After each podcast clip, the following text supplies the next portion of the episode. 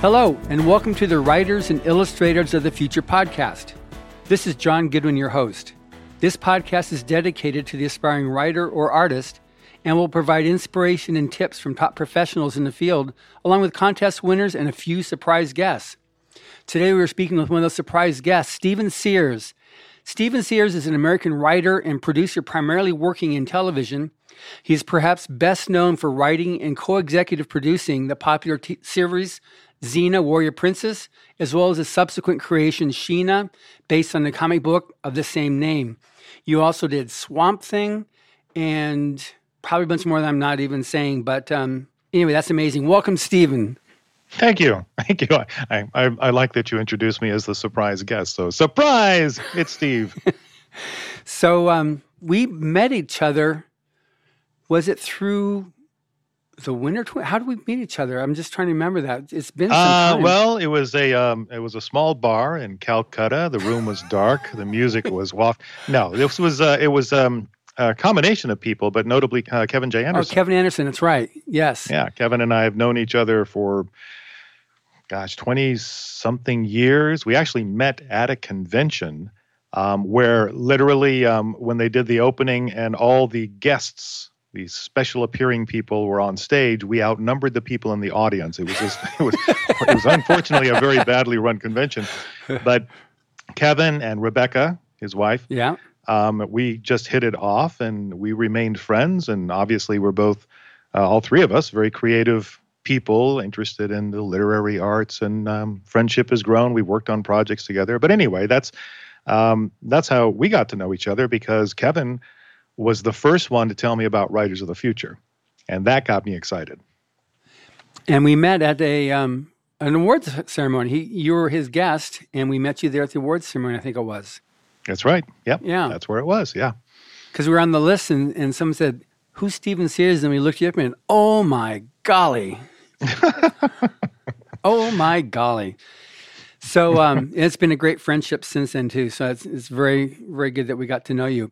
Now you obviously in the 80s and 90s were very well known with a lot of the, your projects, but how'd you get into uh, television screenwriting? Because it's, I think it's a very fascinating story. How you went from being um, a uh, high school dropout and going to Calcutta to actually.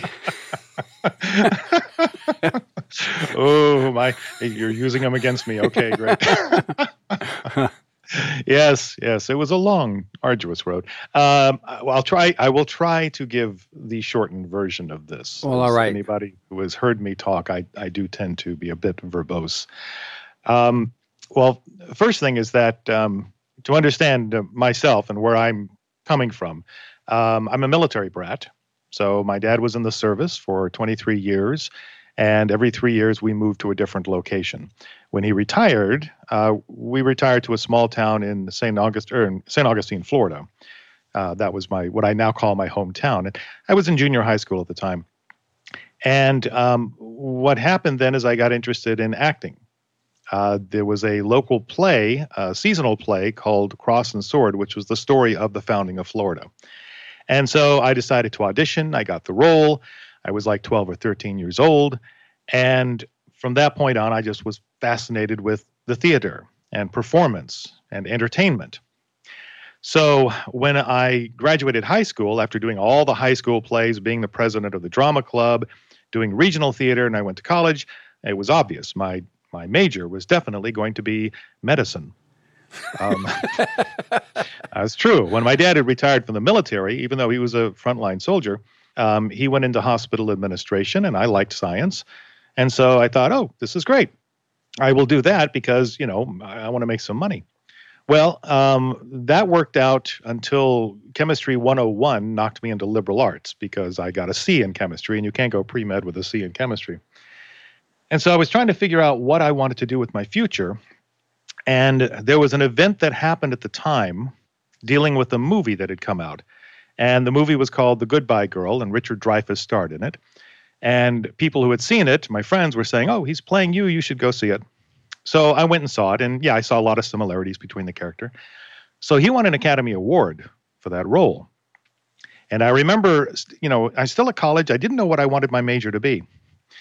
And I remember thinking to myself, I was walking to the to the student union, and I thought to myself, you know, of course he would win an award like that, but only special people win those things. And I literally stopped right in my tracks. And I thought to myself, oh my God, if he had felt that way, he never would have gotten near it. And that was the moment I decided I'm going to follow my heart. I'm going to do what I what I want to do. I'm going to be an actor. That was my plan. I'm going to go uh, transfer to a school, uh, Florida State, which had a great theater department. And I also had to call my dad and tell him that I was going to be an actor and not a doctor. Now, a lot of people who have heard me talk about this have heard this story because it doesn't change. It, it is what happened. Uh, when I called my dad and told him, I said, I'm not going to be a doctor, I'm going to be an actor, my dad immediately said, Well, you've always loved it, son, go and do it. And so I did. So I got my degree in theater, and then I moved to Los Angeles and to pursue acting. I immediately got a job, uh, what's called an entry level job into the industry out here, working at a restaurant as a waiter. That's true. You know that. Um, now, while I was there, I met this guy named Burt Pearl, and he and I became best friends. Okay, so uh, put Burt on the back burner just for a moment. So, in the meantime, I'm taking acting classes and I'm meeting casting directors who are at these classes and I got to know them fairly well. I, I, my attitude is I'm more interested in you than I am in selling myself. So a lot of the barriers came down, and I became friendly with them. And um, one of the things I found out from them, just by listening to their talking about their jobs, was that um, they were they saw a lot of actors who came in and just did the same material for auditions.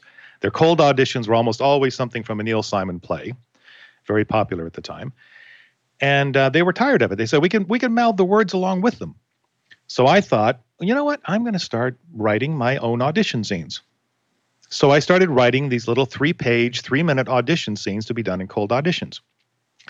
Now there was a, a showcase that was coming up, and a partner, um, this woman and I, decided we were going to partner together and do one of my scenes at this showcase. Now, at a showcase, basically actors will pay to be a part of this showcase. There'll be like maybe seven performances that night, and there's a um, audience that's invited of people in the industry. It's all for networking. So there's agents, there's casting directors, etc. Um, you probably won't even meet of the other people who are appearing on stage. You're just paying for the the time. So for the night of the showcase, I showed up and I looked at the program bill, and five of the scenes being done out of seven were ones I had written. What had happened is my scenes were being passed around at acting classes. People were enjoying them. So afterwards, one of the casting directors asked me if I had written those scenes, and I said yes. And she said, You should seriously think about writing. And my first reaction was, I, I can't do that. That's a lot of typing. That's I'm not a writer. It's what what are writers? What are what creature is a writer?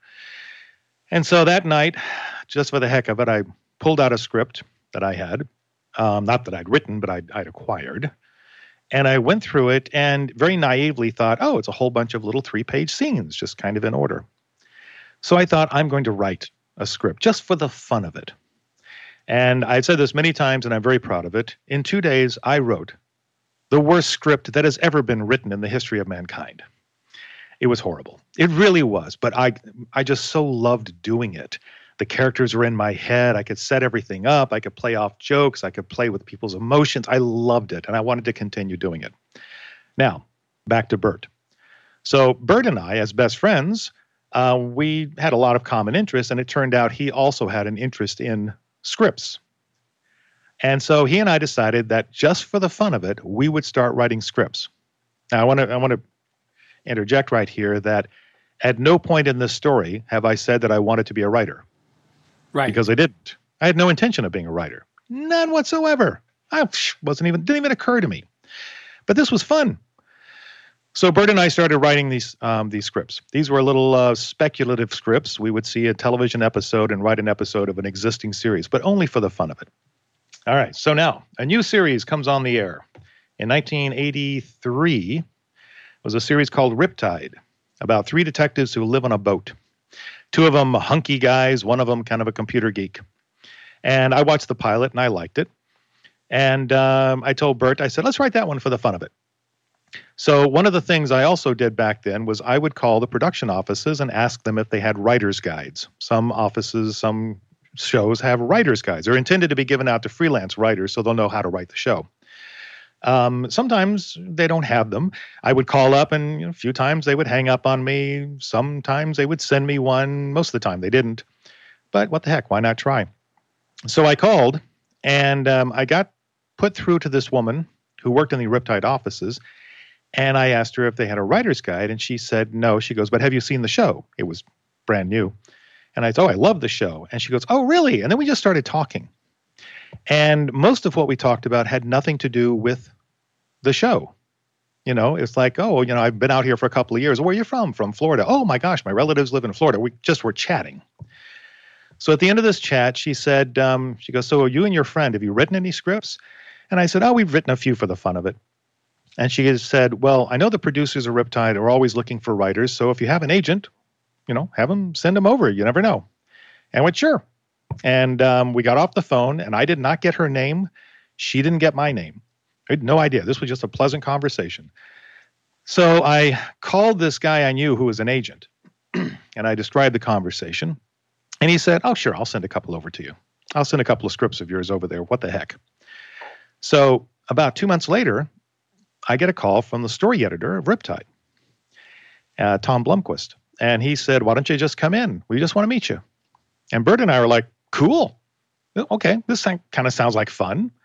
So Burt and I went over to see Tom, and he introduced us to the um, executive producer of the show, Babs Greyhosky.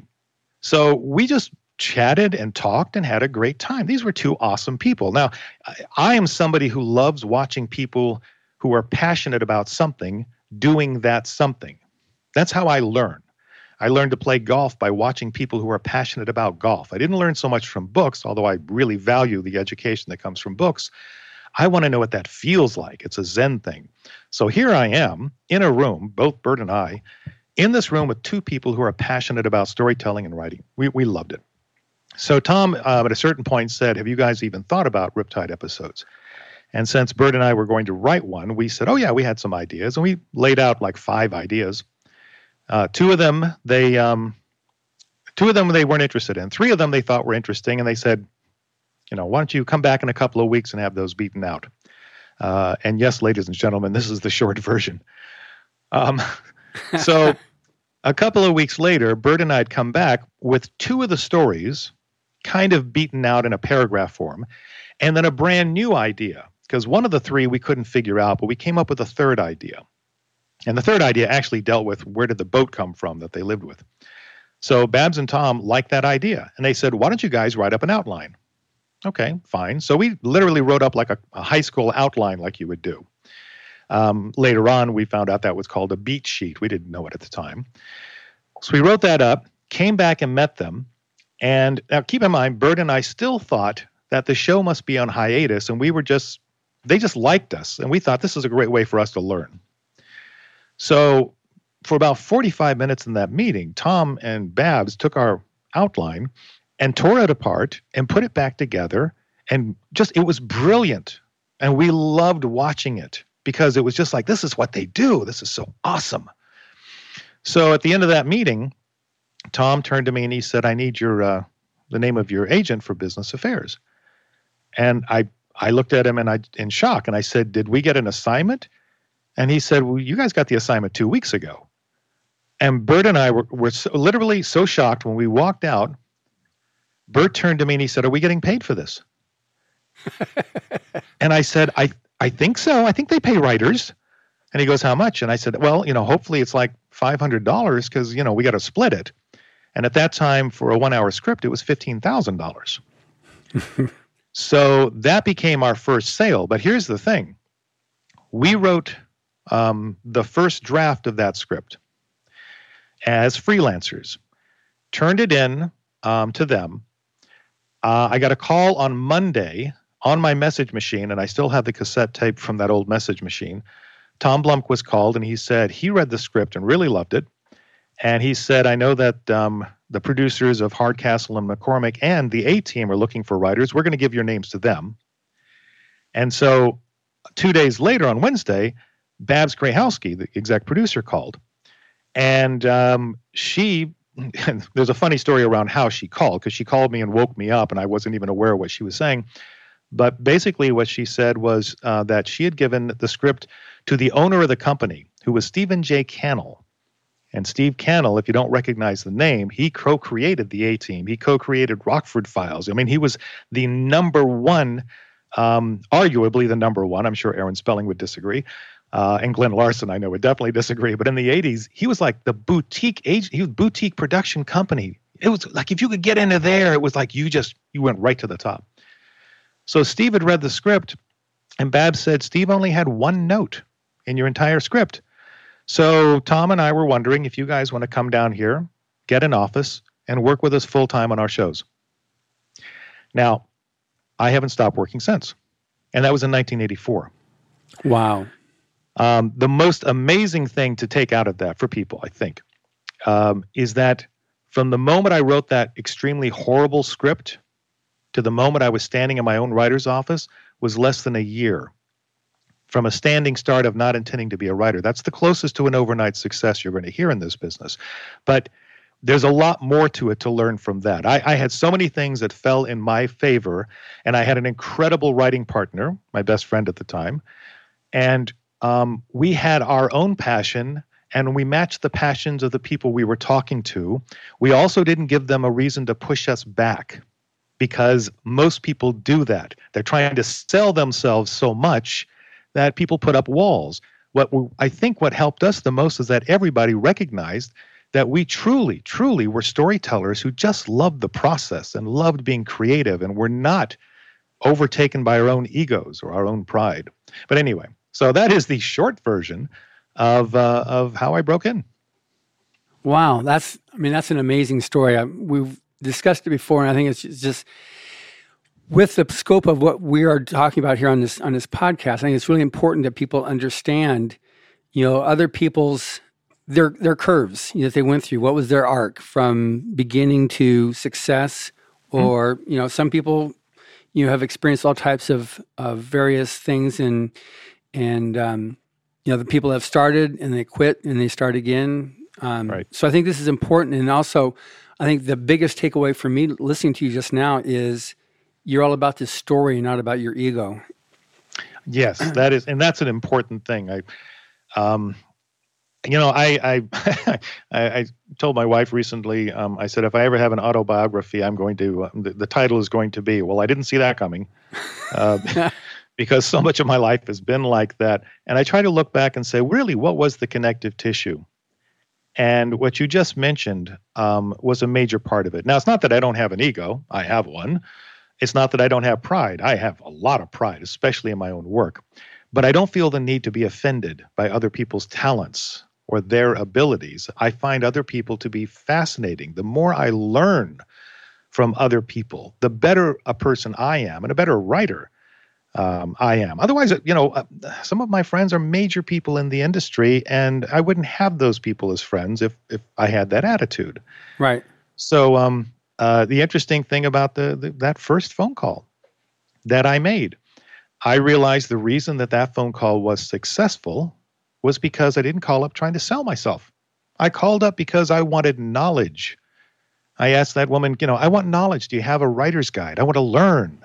Mm-hmm. And there are so many people in not just in my industry, but in so many other creative industries who honestly would love to think of themselves as being a mentor somehow to where they help somebody else. They want that nice feeling. And I realized my attitude invited that. And by the way, as I said, I didn't get that woman's name.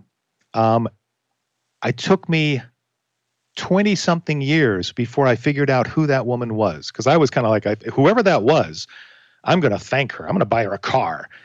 Turned out um, her name was Kendall, and she ended up being my assistant when I was working at Cannell. Wow. Just by luck. I know, just by luck. Didn't figure that out for decades. Did she like her car? Fortunately, Kendall was fairly well off. She didn't need my car. okay. so, um, when I do these interviews for the writers of the future, the whole purpose and the whole reason why it was originally created by L. Ron Hubbard was to provide a helping hand for the aspiring writer and then five years later for the for the aspiring artist. And what you have to contribute here, I think, is is important for people to get, and that's something that the contest itself is very much, um, I think, in tune with because it's the, by the very nature, it's it's blind judging, so that all the judges ever see is a number associated with the work. So it is all about the quality of the work and the fact of science fiction and fantasy, alternate history, uh, dark fantasy, and nothing else. It's not about personality. And so we've got all types of personalities connected with the contest, but everybody shares in common that they resonate with that whole concept of quality of of storytelling, and the ability to, to do even better storytelling. And I think that's what, you know, one of the things you're communicating is, is I think is really important for people to, as a takeaway to, to be able to understand. Yeah. One thing I, I actually really liked about um, and still like about Writers of the Future, uh, writers and illustrators of the future. I want to make sure I say that because people forget the illustrator side of it and how incredibly wonderful those the work that they have done. Mm-hmm. Um, if anybody if you if anybody goes out and buys one of the Writers of the um, Future, notice that the title says writers and illustrators of the future because when you go through it you're going to see those illustrations and you link them to stories um, they work together um, but one of the things that i really liked about the writers aspect of it is the fact that it is almost a double blind the way you assess talent um, i think it was kevin i was talking to and i made a comment i made a joke i said i should write up a story and submit it but pro- problem is like a third of the judges know me and kevin corrected me he says we don't know who you are he goes, you know, and he goes through like a, a series, and he goes, you know, you are judged strictly on your talent. And then I realized that scared me even more. so, I said, well, fortunately, I'm not going to submit right now. Thank you very much. yes. Well, it's interesting. When we first started the contest, it was, I think, 300 and some odd entries that first year back in when it was announced in 83. And then we published the first book in 85. And now we get um, thousands of entries a quarter between both contests. It's, wow. So wow.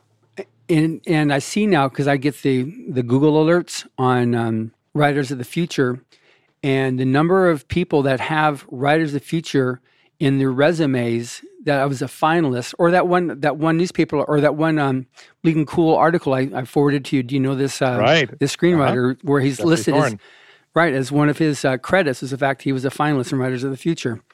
Mm-hmm. Um, we see that more and more because after 37 years, it is so gone beyond any shadow of a doubt as to what a person is if they win or even now are a finalist because it, it's strictly on merit. There is no incestuousness connected with this contest. Yeah, no, and and the and the bar is pretty high. That's the that's another thing I learned the first time I read um, uh, one of the collections. Uh, and I'll be honest with you, I read the collection with kind of an attitude. I kind of thought, well, let's see. You know, there are so many things out there, so many contests out there that are really, honestly, just scams. And I said, I'm just going to take a look and see what what it is that they're actually, you know, printing here. And I was, um, I, you know, I, I didn't did not mean for this to be a commercial for uh, writers and illustrators of the future. Although it works for me, it, it works for you. Um, I was blown away. I really was. Um, some of the stories that I have read have been what you would normally think is very um, not formulaic, but they laid out as you would expect them to, except the characters are so incredibly fun and mm-hmm. delightful. And I got to tell you, the um, was it the last book or the one before? There was the um, oh gosh, oh, I wish I could remember the title of it. I've got to think of this.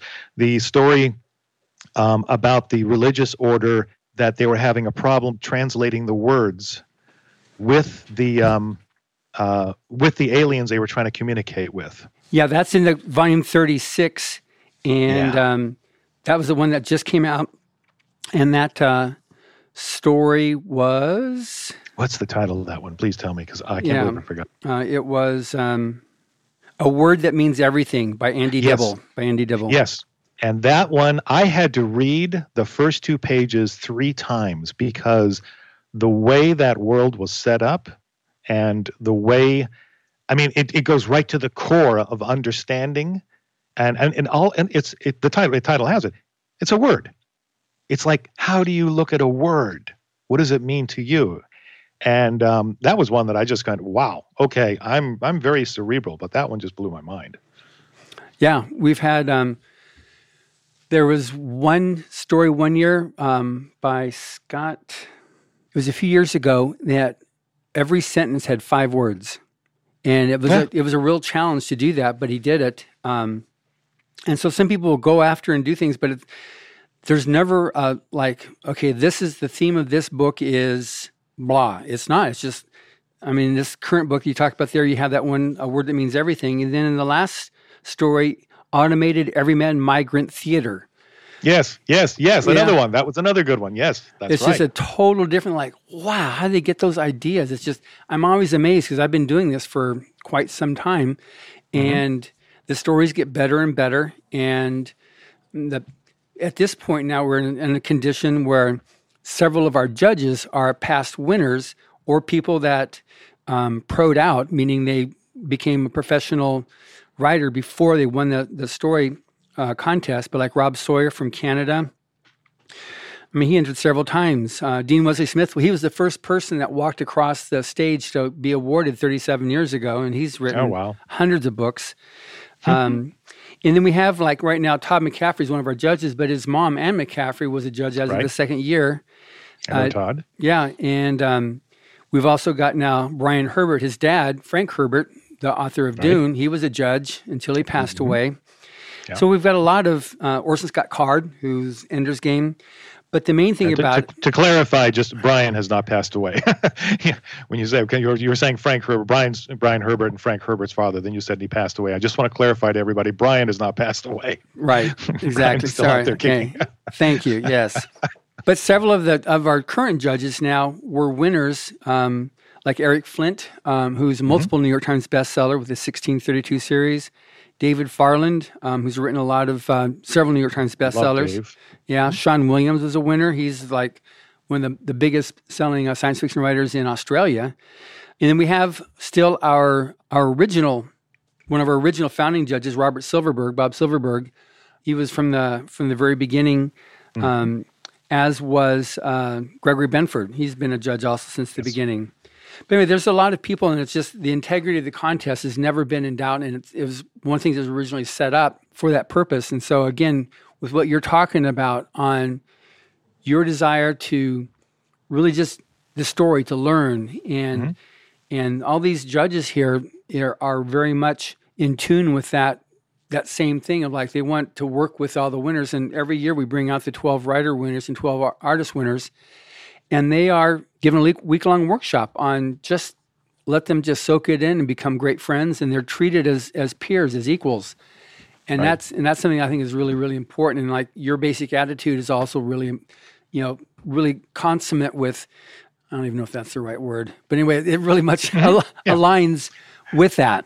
Well, I mean, for me, one of the things that um, there are so many walls up in the creative industries because nobody re- really can define how it works. Uh-huh. Uh, not just authors, but also in television, film, you know, any of the creative areas. Uh, art is subjective, as they say, and mm-hmm. in, in television and screenwriting, writing is really more of a craft that can be artistic. When you're talking about novels and you're talking about illustrations, obviously, you're, you're the the actual creator is closer to the to the audience and um, what I find with a lot of um, people uh, is that they're being they're being pummeled by the numbers game. There's so many people out there who are creative or aren't and don't know that they're not creative. And I, and I want to put a caveat there. I think everybody has a creative spirit. It's how they're able to get that across to uh, to others. And in my business, you've got hundreds of thousands, if not millions, of people trying to get in, and they're trying to storm the castle walls, and we don't know which ones are actually the ones we can work with or not.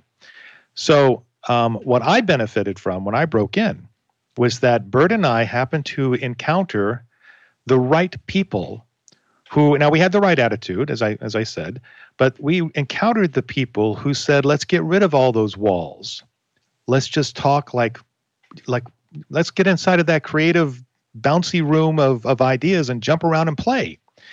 Um, writers of the future uh, and illustrators of the future, it does a very similar thing. It at least allows access to a protected environment where people can actually create their own networks. They're not having to worry so much about the competition against each other. They're able to focus much more on the fun and passion of what they're doing. So, yeah, it, there's a lot of mirrors in not just my story, but other stories I know of people who have managed to break into the industry any any creative industry.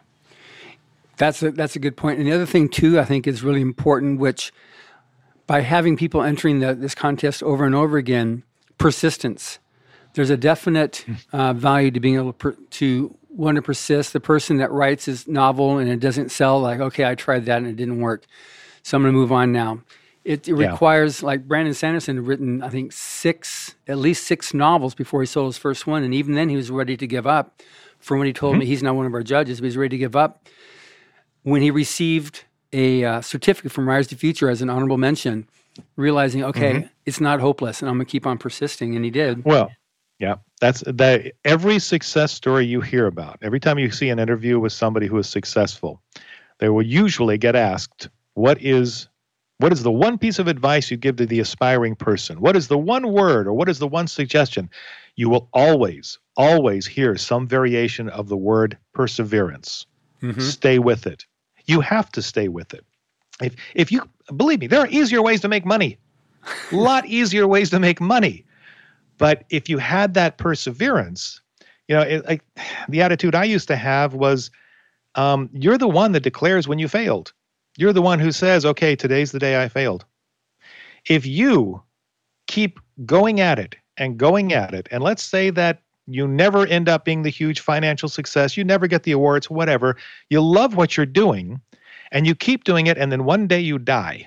Guess what? You succeeded because you never failed. You never said to yourself, I'm giving up on my dreams. That's an amazing, that's amazingly good point. And people, this is where the ego kicks in.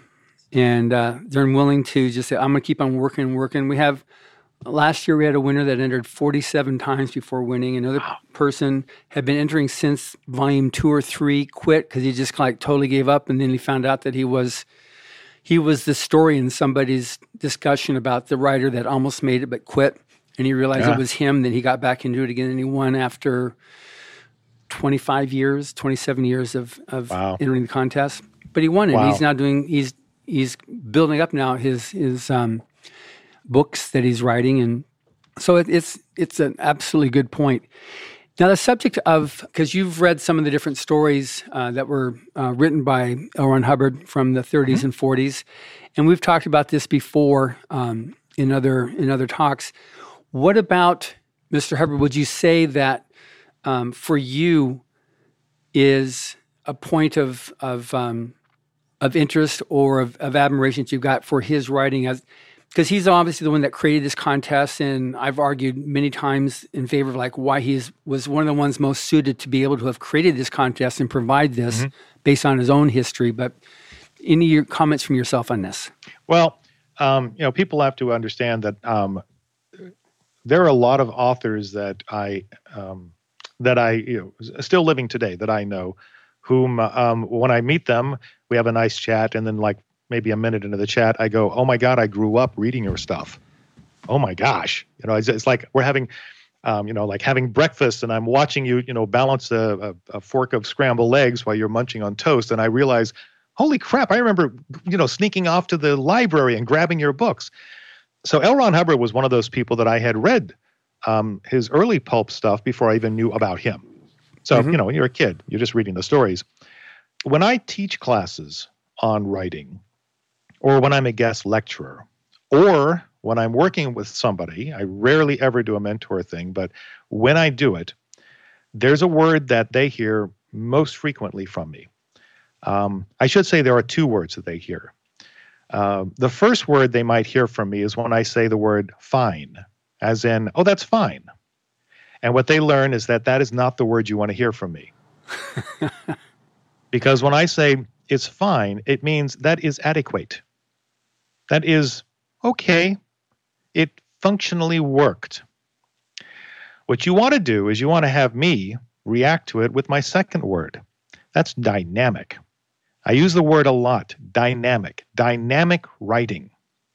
And dynamic writing means writing that is compelling, it's energetic, it has its own momentum, and more importantly, um, dynamic writing isn't just the high points of a plot or the cute phrases from the character. Every bit of your writing has to be dynamic. I described it uh, to somebody recently. I said, when you chart out your story, what I do and what a lot of people do is they will first write down the peaks of their story. You know, he discovers this is his father here. He finds about his dead mother here. He so on and so on and so on. And I said, what a lot of writers do is that they look at those peaks and they say, there's my important writing. And then the connective tissue between just has to get from one point to the other. And my response is no, the connective tissue has to be just as dynamic as the peaks because it's that path that your reader is following. Now, to take that to L. Ron Hubbard, his early pulp work, you know, people really should study more about what what the pulp market was back in the in the early days in 30s, 40s, 50s. Um, they had to crank out a lot of material. That's why it was called pulp. You know, it was put on fairly bad paper and it's just cranked out.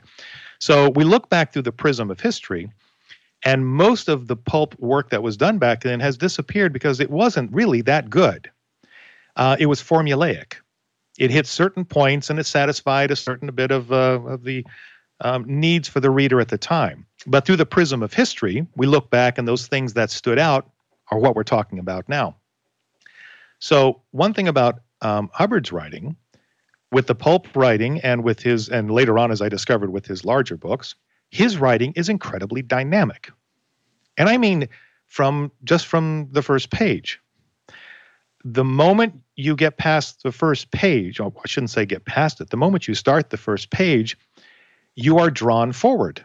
It's like you're you're leaning over your shoes trying to keep up with this because i'm going to i'm going to overstate it poetically but dynamic writing is where you deliciously anticipate every word and sentence because you see it coming towards you and you can't wait you, you experience it. In early pulp writing, the key for pulp writing was that you wanted to write something that when you got to the end of the chapter, when the reader got to the end of the chapter, I describe it this way. You're late at night, you've got a book, you're reading, and you're getting toward the end of the, the chapter that you're reading, and you already said to yourself, I got to go to bed. I got to go to sleep. So I'm just going to finish this chapter. Then you get to the last page of the chapter and you go, ah, okay, I'm just going to read two more pages of the next chapter because I got to figure out what just happened. And then suddenly you're repeating the process and the sun comes up. So Hubbard's writing used to do that for me. Uh, when I was still an actor, and Burt and I were, again, just writing scripts for the fun of it, uh, there was a time when I was waiting to move into um, a studio apartment, and I had to stay at Burt's place. Uh, he had a little studio as well, so I basically slept on a on a couch for about a month.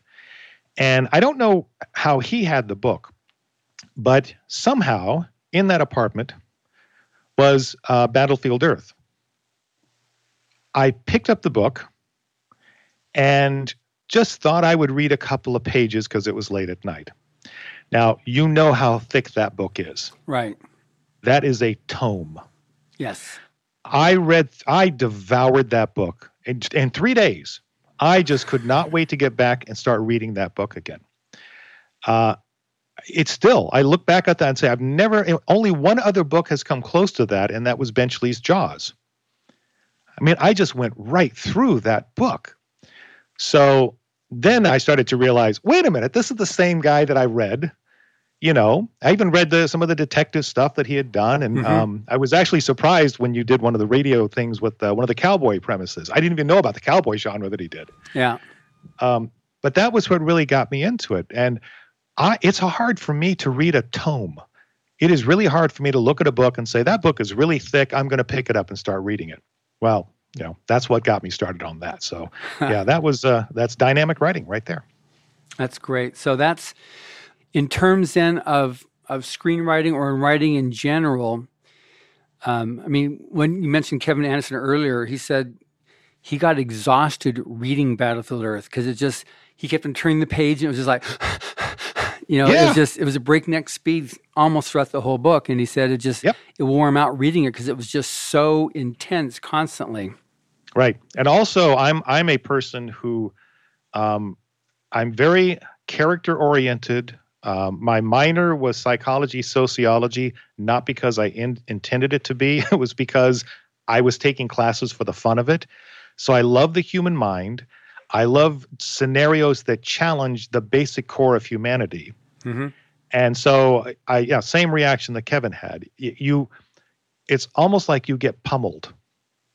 It's like every page is opening up something else.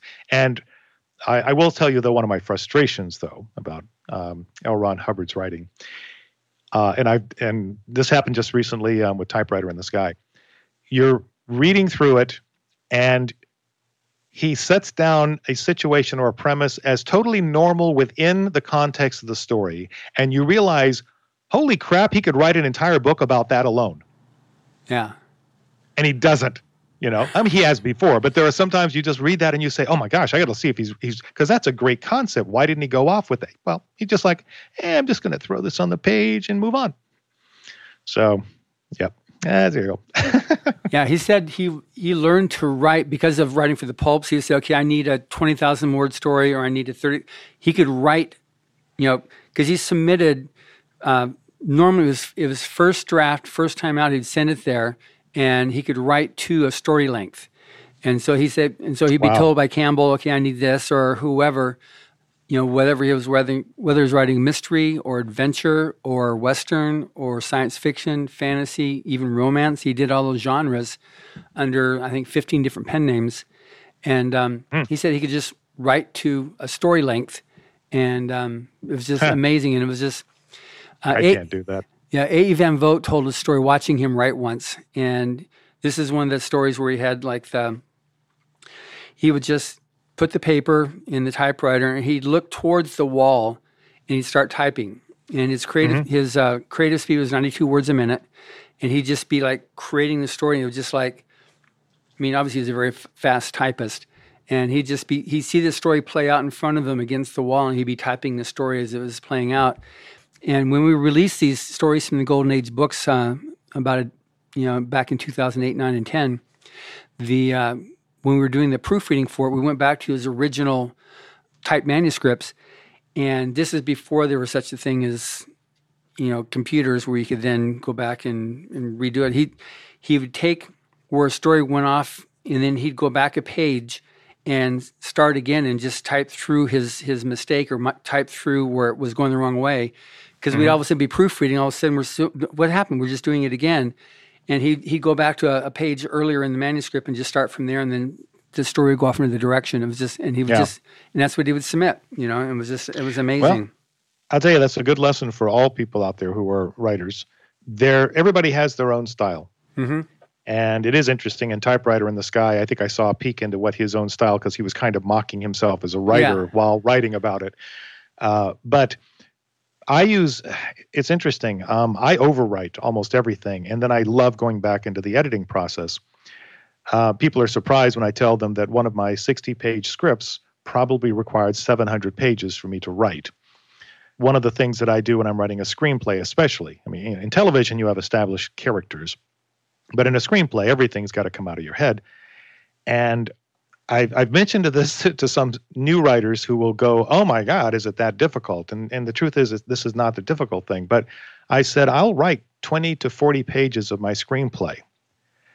Then I throw it all out and start over again. Because my process is is I have to allow the environment and more importantly the characters to come to life. So I got to spend some time with them. Mm-hmm. So I'm not so much worried about a dedication to my actual plot. I have my vague idea of the plot, but I start allowing all the characters to start to live. And once they are alive in my head, once those voices are in my head and everything is starting to make sense, I go, okay, all right, let's get to work. And then I will start over. Now, mm-hmm. I'll use bits and pieces as I need them. But I always end up overwriting because I believe very much that for me, when I overwrite, I am I have to cut back, and by cutting back, I'm forced to layer what I have previously written. There's a here's a uh, here's a bit of homework for all writers out there, and I'm even going to tell you the whole point of the of the um, of the homework. And I can guarantee you that after I tell you the point of the homework, you're going to say, "Okay, I don't need to do that. I understand it." Believe me, you have to do it because you don't understand it. I'm sorry if you say you understand it. No, you don't. So this is the homework. All writers out there, I want you to come up with a scenario and um, I'm going to use screenplay terms, but this applies also for prose writing. You are going to have five characters, and they are going to be in a certain situation, and you're going to write 10 pages. and you're going to i mean dedicate yourself to this. Make this this is a this is a classroom learning experience. In those 10 pages those five characters all have to have definitive backgrounds and characteristics. They all have to have individual personalities. They all have to have a reason to interact. They all have to be balanced perfectly within these 10 pages there has to be some sort of a plot a beginning middle and end now, you know, they could all be stuck in an elevator, they could be on a bus, whatever. Now, I'm going to have my class, my fictitious, my fictitious class. You're going to write these 10 pages, and then you're going to rewrite them, and then you are going to rewrite them. And I don't want you turning them into me until they are perfect. And you, here's the key since there is no real teacher here, you cannot slack off. Don't become a lazy writer. Be, you have to be the hardest critic of your own work. So write those 10 pages with those five characters in that story until it is as perfect, as perfect as possible. It is it's ready to go. That's actually not the homework. The homework is this. Now cut 5 pages out of it and don't lose anything. That will show you how to layer your characters, how sometimes the lack of words mean more than words, that will show you how to imply things. That will show you how to play with the psychology of your reader because it forces you to do it. Now, by telling you that that was the whole point of it, a lot of people would say, Oh, I get it. But believe me, if you actually do that, when you're done, when you have those five pages in front of you, you will go, Holy crap, I just became a much better writer. Well, that's great. And I'm going to invite everybody listening to this to go ahead and to send these to me. And then I will go ahead and forward them to your instructor. Whoever that is. Did I mention my name? Did you mention my name? Nobody mentioned my name. Mm. anyway, if you no, if I, you do this drill and send it in to me, then I will forward them to, to Steve. Oh to this is like the soupy sales thing where he told all the kids to uh, you know go to your parents' bed table, pull out those green pieces of paper, and send them to me, and then they did. um, but no, seriously, it's um, one of the things uh, I rail against is lazy writing. And lazy writing is when the writing serves the writer, but not the reader or the story. And when you are forced to cut things back, you're forced to dedicate yourself to um, the difficult writing. And that's what makes writing uh, really good. Now, you know, the, the comparison about the way L. Ron Hubbard wrote. One of my favorite writers and people I've worked with, uh, the way she writes is she plays chess. She stares at a screen and I can I can tell what she's doing is she's whatever the next beat is, the next dialogue, she's tracking the entire thing out in her mind like a chess game. And if it doesn't go where she wants, she puts all the pieces back and she does it again. And she will stare at a screen and then will type and then continue staring at the screen because she plays that game and it works. She's a mm-hmm. wonderful writer. She and I have written together uh, a few times, Babs Greyhosky. We've written together a few times and our styles on the page very much match. I am completely the opposite in that regard. I'm out playing in the yard. I'm talking to the assistants. I'm literally at sometimes, you know, playing bowling in the hallways. I'm doing everything else. But in the back of my mind, the back of my mind is still working on this. And then suddenly I will turn to somebody and I will just say, okay, I got to go and I sit down, put my hands on that keyboard, and boom, I'm into the zone, and brrr, it just all comes out. Right. Two completely different processes, and yet um, she and I write uh, well enough to work together, which anybody who's written with a partner knows how difficult that is. So, so the point being is that everybody has their own specific style, and I can tell you how to write and then you can have somebody on here at your next podcast who will say 180 degrees of the opposite. We're both correct because those are our styles. That's right. Finding finding your own style is the is the key to it. That's the thing, and not being afraid of it. I'll bet you at a certain point um, in Hubbard's life and other people like that, uh, people, other people who do the staring off and then boom, you know, he sees the whole movie in front of his face and just types it out. There was probably a point in his life where he said, I'm not sure whether anybody else will like this. Should I bother doing it? And then there was that little voice that probably slapped him, the way that little voice slapped me when I said only special people do this, and said, "Well, I'm I'm going to do it anyway." Right. You know, and boom, there it is. That's one thing that's really good also when we have the winners come out with all of our uh, judges because every judge has their own way and they all know that and so when they when they teach the the winners like you've got Tim Powers that will very methodically go through on three by five cards, making notes and laying them out on his living room floor. And Kevin Anderson, who take who hikes up all the different mountains around I the United know. States, around around Colorado, and dictates. He dictates his stories. I know. You know, it's just amazing the difference. You know what happens. And Larry Niven, you know, he's he's his own style. And some people talk about how to write hard sci-fi, how to write, you know, all these different things, and everybody's got their own different style. So the the takeaway that the that the winners get is that okay, use what works for you. You got to develop your own style. And some of our judges you know, throw away your first million words, which is what when Hubbard started, he used to. Um, he was in La Jolla, California when he first started. He would, you know, he said, okay, he needed to. This is during the Depression stuff. He needed to make a living and he wanted to write because he was also doing a bunch of research, and um, so he traveled a lot. He was writing, doing his fifty thousand words a month, but he was he was um, sometimes hundred thousand. But he would read the pulp magazines, find out what was selling, what was what was about it, and then he'd write stories and submit. And he just kept on doing it until he started selling. He did it several weeks, and then he started selling, so he could get like, okay, what worked and what didn't work. And then he started he started with this adventure fiction. Then he moved. Mhm. That was it because the last stuff he wrote was science fiction and fantasy. That was the last genre when um, when Street and Smith pulled him in to meet John W. Campbell to do it. So Yeah. I think that's an important thing that people realize too is you don't have this. I think everybody agrees on the persistence. That's like Right. you know you've got to do that. You can't you can't give up. You can't quit. You got to keep on going on it and just if you know there's no such thing as fail as only failing to continue. Right. You know, you know, so that's that's something that I think is pretty much universal from all of the different judges. But what you said there, you know, it's like it's the product and what's your method and what somebody else's method is is you know what really counts on this stuff. Yeah. And also, a lot of these people you mentioned, Mm-hmm. um, many times readers will look at authors as being almost godlike because they they are basically acting as gods in, in, in these worlds they create. They are people. They are In human a bathrobe. beings just in like a bathroom. And yeah, yeah, and and funny, the story I told you earlier about sitting there across from somebody who was like, you know, eating um, scrambled eggs, and suddenly it just hit me. Oh my God, I grew up on your stuff. That was Larry Niven. okay.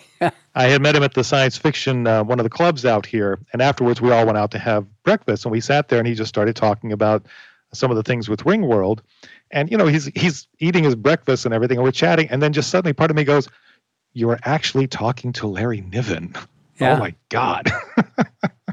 Yeah, it's funny when we when we have each year when we fly out the winners and they we have a, our, a dinner we call it our barbecue where the winners meet the judges and the winners are like they're just so like geeked out fan geeked out you know like oh my god it's Larry Niven or that was before with Jerry Pournelle or some of these different you know Mhm. judges that we've had Anne McCaffrey and said would you like to meet him said yeah because they they want to see you you know so then we introduced them and they found out they, they talked to me they were like they treated me as an Yeah. equal. They're just like, right.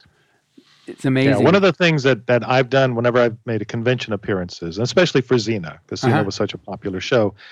Um, I'm not somebody who stays behind the stage. That's just not me. right. Uh, I like to get out. I mean, you know, I was a geek at a time. I'm still a bit of a geek here. So, um, you know, the nerd culture, the geek culture, you as my people. So I am known for just hanging out. hmm And what was interesting is that at all the different conventions, whenever we had a new Xena convention, there would always be a group of people who it was their first convention. And I could tell who they were because as I walked down the hallway, they would turn to each other in whispers and they would point. That's Mr. Sears. I think that's Steven Sears. I think that's Steven L. Sears over there. He's the one who wrote that. that, that." They'll do like that. And what I do when I hear that is I immediately walk over to them and I will say, okay, we either hug it out or we just talk. What do you want to do? And we end up in a conversation so that the next convention, when I walk down the hallway, the reaction I get from them is, hey, Steve, which is what I prefer. Right. And all, I call them the, the old timers who've gone to all those conventions, they know me. They're all friends of mine. It literally is, hey, Steve, because, I, you know, I'm just me. Uh, Larry Niven is just Larry Niven. Incredibly talented. But you know what? I've had breakfast with him. he's a cool person, but he has breakfast. um, you know, Kevin J. Anderson. I can tell you stories about Kevin J. Anderson, which um, I think the um, statute of limitations are over. I probably could. Yeah. Uh, but no, Kevin and I are friends. And, you know, when we hang out and we geek over our own things, when we hang out at Comic Con and stuff like that, people who walk up, they realize, you know, we started from somewhere. We started from where they were. We had a passion, they have a passion. We had a perseverance, hopefully they have a perseverance. But we're not the godlike figures. However, uh, we are uh, merchandising figures, so by all means, buy our product. exactly. So, I mean, I know you mostly because of your your TV series that you wrote for. Do you have any stories or short fiction or any other books that um, if anybody wants to be able to look you up to read something that you've written, do you have anything that? You know, I've got I've got things that are coming out. It's interesting that um, I've been doing television and uh, film. It's uh, development work. The vast majority of what happens in the screenwriting and television world uh, are things that people never see. Uh, the vast majority of the money that moves around are in development deals. So I've been fortunate that you know I haven't had I haven't produced a show on the air for God 10, 15, 15 years, something like that. But my work since then has been all in development, mostly paid, thank you very much, studios, but also my own personal development. I started moving into starting to writing prose. Uh, again, for the fun of it. Why not give it a shot? It'll be kind of right. cool. So at the moment, um, the only book I have published right now is my book about working as a television writer, which is called The Non User Friendly Guide for aspiring TV writers. It's on Amazon. I wrote it. It's mostly anecdotes. It is not to teach anybody how to write. It's to basically tell you, you know, kind of how to survive in this business. But I started writing uh, novels based on original concepts plus on some old screenplays, as every screenwriter will do. Uh, I've got like three of those in the works right now. But I also started writing uh, short stories for anthologies. I have uh, one that is two stories coming out in a new anthology called Jeff Sturgeon's Cities of the Future.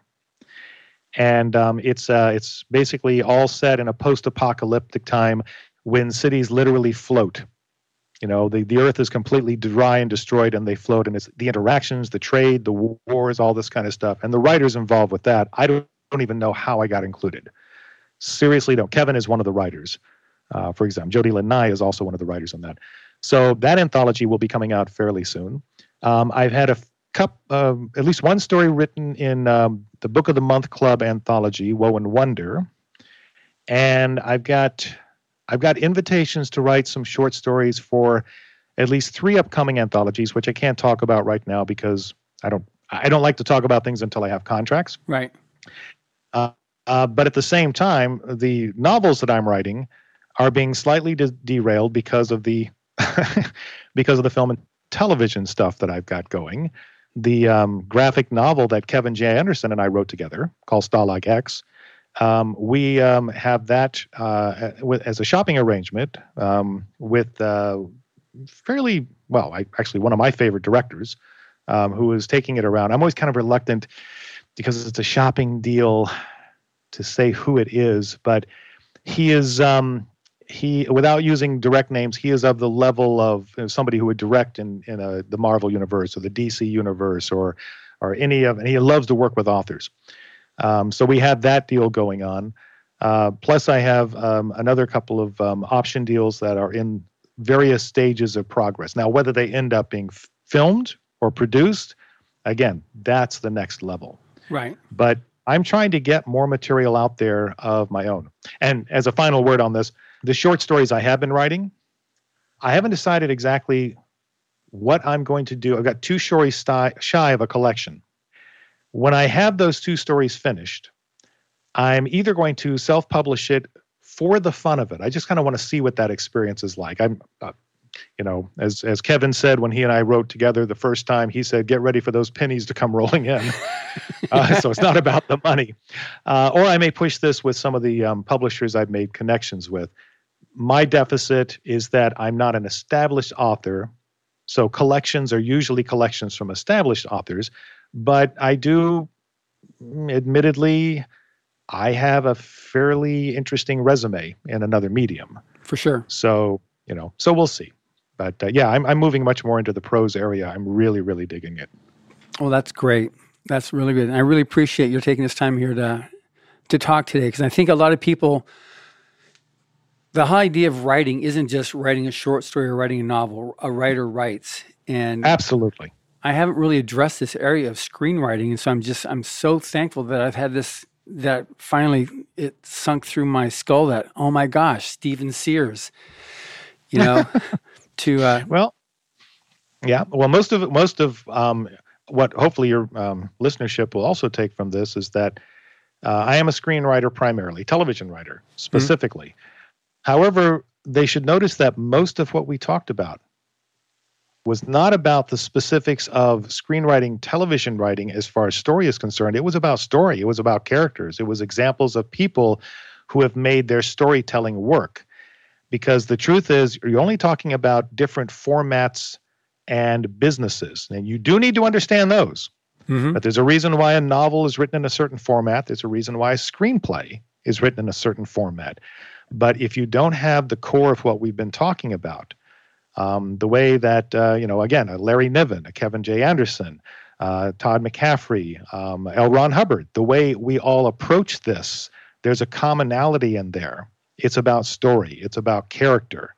It's about creating worlds that never existed with characters who have never been born and putting them into environments and situations that you can only dream of.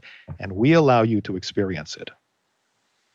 Well, that's well, very well stated there. So that's good. And that's absolutely correct. So, again, thank you very much, Steven. And thank you for listening. Subscribe to the Writers of the Future podcast wherever you get your podcasts.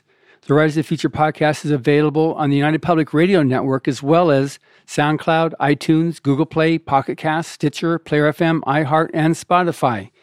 Writers and Illustrators of the Future are contests created by L. Ron Hubbard to provide a means for the aspiring writer and artist to be seen and acknowledged. It is free to enter and open to new and amateur short story writers and artists of science fiction or fantasy. Again, thank you very much, Steven. Absolutely. Thank you.